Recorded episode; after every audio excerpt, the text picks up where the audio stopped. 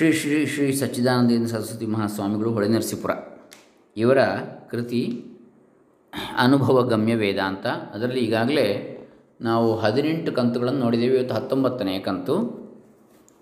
ಇವತ್ತಿನ ವಿಚಾರ ಭಗವಂತನ ವಿಶ್ವರೂಪ. ಓಂ ಶ್ರೀ ಗುರುಭ್ಯೋ ನಮಃ. ಹರಿ ಓಂ ಶ್ರೀ ಗಣೇಶಾಯ ನಮಃ. ಡಾಕ್ಟರ್ ಕೃಷ್ಣಮೂರ್ತಿ ಶಾಸ್ತ್ರಿ, ದಂಬೆ ಪುಣಚ, ಬಂಟ್ವಾಳ ತಾಲೂಕು ದಕ್ಷಿಣ ಕನ್ನಡ ಜಿಲ್ಲೆ ಕರ್ನಾಟಕ, ಭಾರತ. ಭಗವಂತನ ವಿಶ್ವರೂಪ. ಭಗವಂತನ ವಿಭೂತಿಯ ವಿಷಯವನ್ನು ಪ್ರಸ್ತಾಪಿಸಿದ್ದು ಏಕೆ ಎಂಬುದನ್ನು ಈಗ ವಿಚಾರ ಮಾಡಬೇಕಾಗಿರುತ್ತದೆ. ಆರನೇ ಅಧ್ಯಾಯದಲ್ಲಿ ಧ್ಯಾನ ಯೋಗವೆಂಬ ಉಪಾಯದಿಂದ ಆತ್ಮನು ಸರ್ವಭೂತಗಳಲ್ಲಿಯೂ ಇರುತ್ತಾನೆ ಭಗವದ್ಗೀತೆಯಲ್ಲಿ. ಸರ್ವಭೂತಗಳು ನಿಜವಾಗಿ ಆತ್ಮನಲ್ಲಿ ಇರುತ್ತವೆ ಎಂಬ ಜ್ಞಾನವನ್ನು ಸಂಪಾದಿಸಬಹುದು ಎಂದು ತಿಳಿಸಿದ್ದಾಯಿತು.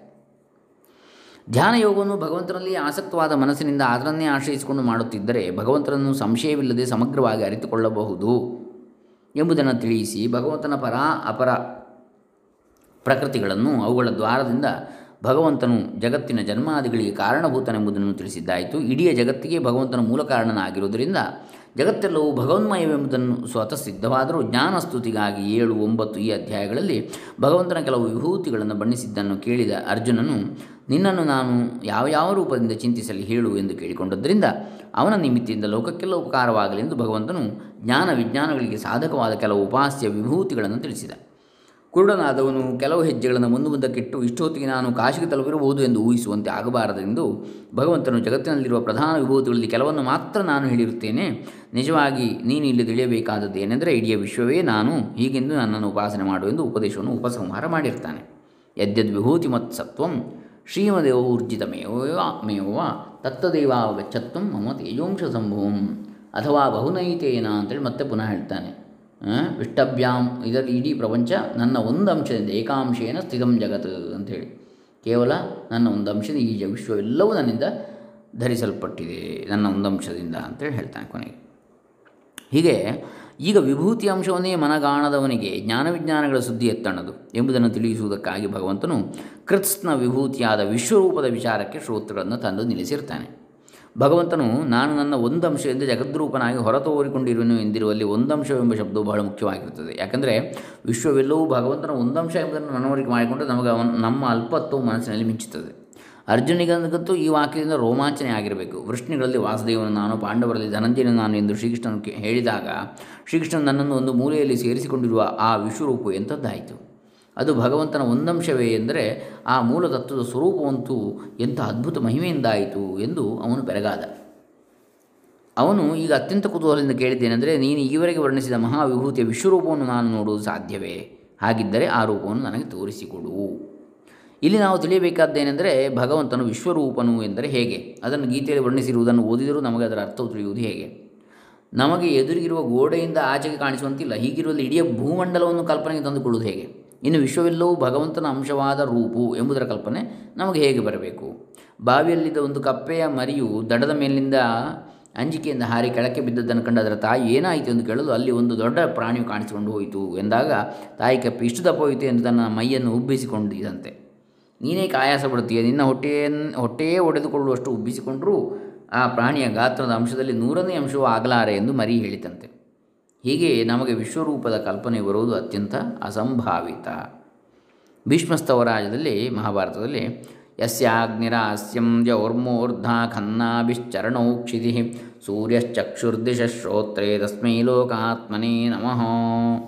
ಯಸ್ಮಿನ್ ಸರ್ವಂ ಯತಃ ಸರ್ವಂ ಯಸ್ಸರ್ವಂ ಸರ್ವತಶ್ಚ ಯಶ್ಚ ಸರ್ವಮಯೋ ನಿತ್ಯಂ ತಸ್ಮೈ ಸರ್ವಾತ್ಮನೇ ನಮಃ ಎಂಬ ಶ್ಲೋಕಗಳ ಅರ್ಥವನ್ನು ಇಲ್ಲಿ ಅನುಸಂಧಾನ ಮಾಡೋದಕ್ಕೆ ಪ್ರಯತ್ನಿಸಬೇಕು.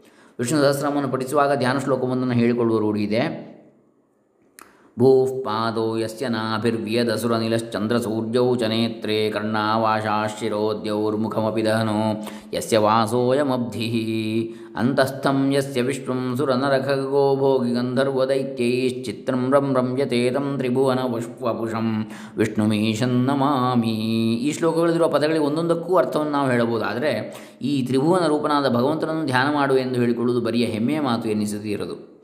ಪ್ರಕೃತದಲ್ಲಿ ಕೇಳಿದವನು ನರೋತ್ತಮನಾದ ಅರ್ಜುನ.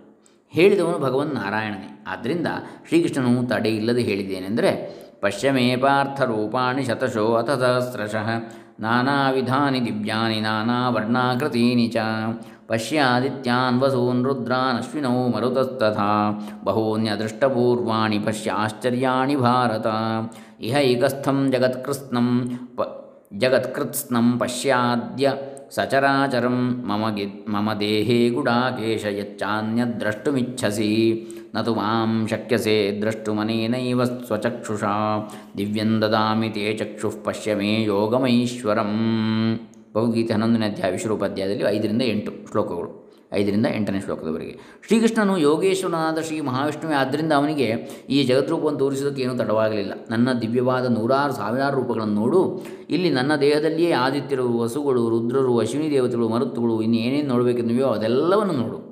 ಈ ನಿನ್ನ ಚರ್ಮ ಚಕ್ಷುಸ್ಸಿನಿಂದಲೇ ನನ್ನ ಆ ರೂಪವನ್ನು ನೋಡಲಾರೆ.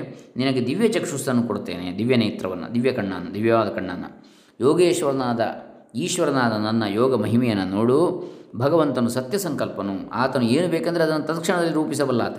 ಅರ್ಜುನನ ಸಾರಥಿಯಾಗಿ ಕುಳಿತಿದ್ದ ತನ್ನ ಮಾನುಷ ರೂಪವನ್ನು ಕೂಡದೆ ಬೆಳೆಯಿಸಿ ಊಹಿಸಲು ಅಸದಳವಾದ ಅದ್ಭುತ ಪರಿಮಾಣದ ನಾನಾ ವರ್ಣಗಳ, ನಾನಾ ಆಕೃತಿಗಳ ರೂಪವನ್ನು ಸ್ವೀಕರಿಸಿ ಅರ್ಜುನನಿಗೆ ತೋರಿಸಿಬಿಟ್ಟ.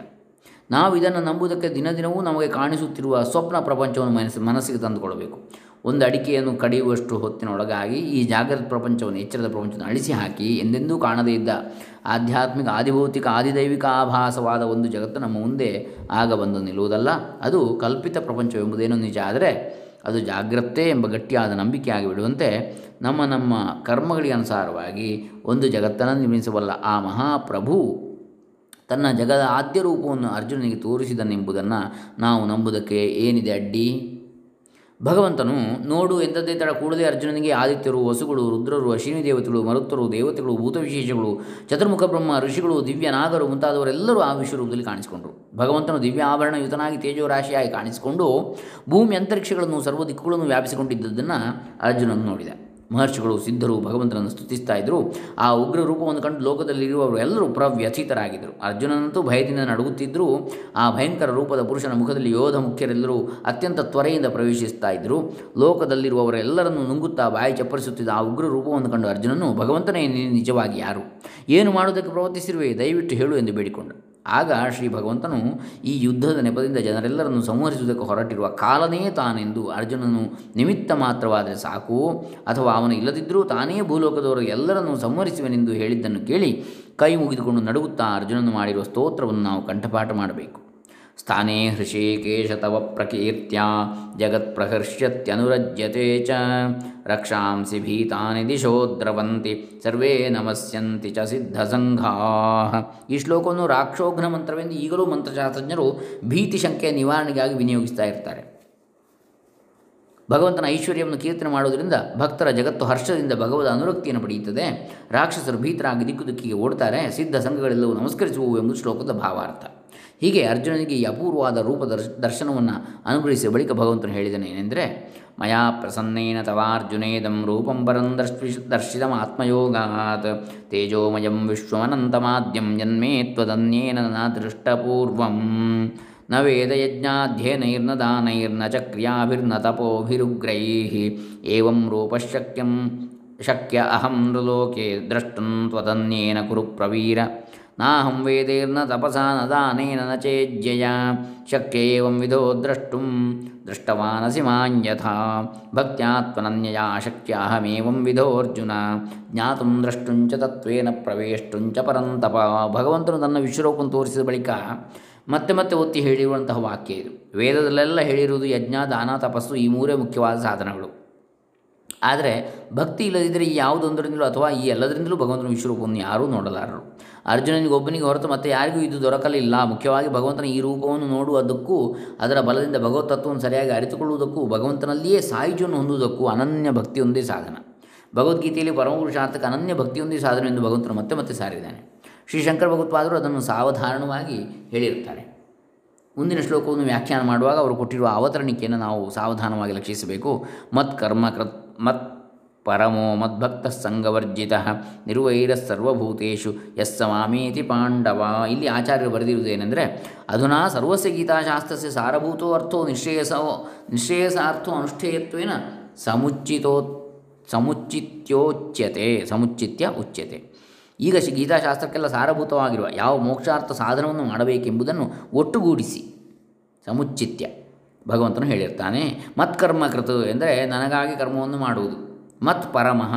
ಭ ಭೃತ್ಯನು ಒಡೆಯನ ಕರ್ಮವನ್ನೇ ಮಾಡುತ್ತಿದ್ದರೂ ಸೇವಕನು, ಆ ಒಡೆಯನೇ ತನಗೆ ಪರಮಗತಿಯಿಂದೇನು ನಂಬಿರುವುದಿಲ್ಲ. ಆದರೆ ಈ ಭಕ್ತನು ಮಾತ್ರ ಭಗವಂತನಾದ ನನ್ನ ಕರ್ಮವನ್ನೇ ಮಾಡುತ್ತಾ, ಮತ್ ಪರಮನಾಗಿ ಅಂದರೆ ನಾನೇ ಪರಮಗತಿಯನ್ನು ನಂಬಿರ್ತಾನೆ. ಮತ್ತು ಮದ್ಭಕ್ತ ಎಂದರೆ ನನ್ನನ್ನೇ ಸರ್ವ ಪ್ರಕಾರದಿಂದಲೂ ಸರ್ವೋತ್ಸಾಹದಿಂದಲೂ ಭಜಿಸುತ್ತಿರ್ತಾನೆ. ಇದಲ್ಲದೆ ಸಂಘವರ್ಜಿತ. ಧನ, ಮಕ್ಕಳು, ಹೆಂಡತಿ, ನೆಂಟರು, ಇವರು ಯಾರಲ್ಲಿಯೂ ಸಂಘವಿಲ್ಲದವನಾಗಿ ನನ್ನಲ್ಲಿಯೇ ಪ್ರೇಮವನ್ನಿಟ್ಟಿರ್ತಾನೆ ನಿರ್ವೈರಹ, ಸರ್ವಭೂತೇಶ್, ಯಾವ ಪ್ರಾಣಿಗಳಲ್ಲಿಯೂ ತನಗೆ ಅತ್ಯಂತವಾಗಿ ಅಪಕಾರವನ್ನು ಮಾಡುವವರಲ್ಲಿ ಕೂಡ ಶತ್ರುಭಾವವಿಲ್ಲದೇ ಇರ್ತಾನೆ. ಹೀಗೆ ಈ ಐದು ಪ್ರಕಾರಗಳಿಂದ ಯಾವನು ನನ್ನ ಅನನ್ಯ ಭಕ್ತನಾಗಿರುವನು ಅವನು ನನ್ನನ್ನು ಸೇರುವನು. ಅವನಿಗೆ ನಾನೇ ಪರಮಗತಿಯಾಗಿರುವೆನು ಇನ್ನೊಂದು ಗತಿ ಅವನಿಗಿಲ್ಲ. ಇದೇ ನಿನಗೆ ನಾನು ಮಾಡಿರುವ ಇಷ್ಟವಾದ ಉಪದೇಶ ಎಂದಿರ್ತಾನೆ ಭಗವಂತ. ಇದು ವಿಶ್ವರೂಪ ದರ್ಶನ ಅಂಥೇಳಿ. ಇನ್ನು ವಿಶ್ವರೂಪ ದರ್ಶನಕ್ಕೆ ಸಾಧನ ಸೋಪಾನ ಏನು? ವಿಶ್ವ ಶಬ್ದದ ಅರ್ಥ ವಿಶಾಲವಾದದ್ದು. ವಿಶ್ವೇಶ್ವರನ ದರ್ಶನಕ್ಕೆಂದು ಒಂದು ಕ್ಷೇತ್ರಕ್ಕೆ ಹೋಗುವುದಕ್ಕೆ ಜನರು ಬಯಸುತ್ತಾರಷ್ಟೇ, ಅದು ನಿಜವಾಗಿ ವಿಶ್ವದರ್ಶನವಲ್ಲ ಯಾವುದನ್ನು ನೋಡಬಹುದು ಅದು ವಿಶ್ವವಲ್ಲ. ವಿಶ್ವವಾದರೆ ಅದನ್ನು ಈ ನಮ್ಮ ಕಣ್ಣುಗಳಿಂದ ನೋಡುವುದಕ್ಕೆ ಆಗುವುದೇ ಇಲ್ಲ. ಭಗವಂತನು ಸುದುರ್ದರ್ಶಮಿದಂ ರೂಪಂ ದೃಷ್ಟವಾನ ಯನ್ಮಮ ದೇವ ಅಪ್ಯಸ್ಯ ರೂಪಸ್ಯ ನಿತ್ಯಂ ದರ್ಶನಕಾಂಕ್ಷಿಣ ಎಂದಿರ್ತಾನೆ. ವಿಶ್ವಂ ಎಂಬುದೇ ವಿಷ್ಣು ಸಹಸ್ರನಾಮದಲ್ಲಿ ಮೊದಲನೇ ನಾಮ. ವಿಶ್ವವೆಂಬ ಭಾವವು ಮನಸ್ಸಿನಲ್ಲಿ ಬರುವುದು ಬಹಳ ಕಷ್ಟ. ಆದರೆ ಅದು ತತ್ವಜ್ಞಾನಕ್ಕೆ ಬಹಳ ಅವಶ್ಯವಾಗಿರುತ್ತದೆ ಜೇನು ಹಟ್ ಹುಟ್ಟಿಯಲ್ಲಿ ಎಷ್ಟು ಹುಳುಗಳು ಸೇರಿರ್ತವೆ ಆದರೆ ಜೇನುತುಪ್ಪವು ಆ ಹುಳುಗಳೆಲ್ಲವೂ ಸೇರಿ ಸಿದ್ಧಗೊಳಿಸಿರುವ ರಸ. ಅದು ಯಾವುದೇ ಒಂದು ಹುಳು ತಂದಿರುವ ರಸವಲ್ಲ. ಹೀಗೆ ಜಗತ್ತಿನ ಯಾವುದಾದ್ರೂ ಒಂದು ವ್ಯಕ್ತಿಯಾದ ವಸ್ತು, ಯಾವುದಾದ್ರೂ ಒಂದು ವ್ಯಕ್ತಿಯಾದ ವಸ್ತುವನ್ನು ಕಾಣಬಹುದು. ಅದು ವ್ಯಕ್ತಿಯ ಹೊರತು ಒಟ್ಟು ಜಗದ್ರೂಪ ಅಲ್ಲ. ನಮಗೆ ದಶೇಂದ್ರಿಯಗಳ ಸಹಾಯದಿಂದ ಮಾಡುವ ವ್ಯವಹಾರ ಇದೆ. ಹತ್ತು ಇಂದ್ರಿಯಗಳು, ಐದು ಜ್ಞಾನೇಂದ್ರಿಯ ಐದು ಕರ್ಮೇಂದ್ರಿಯ.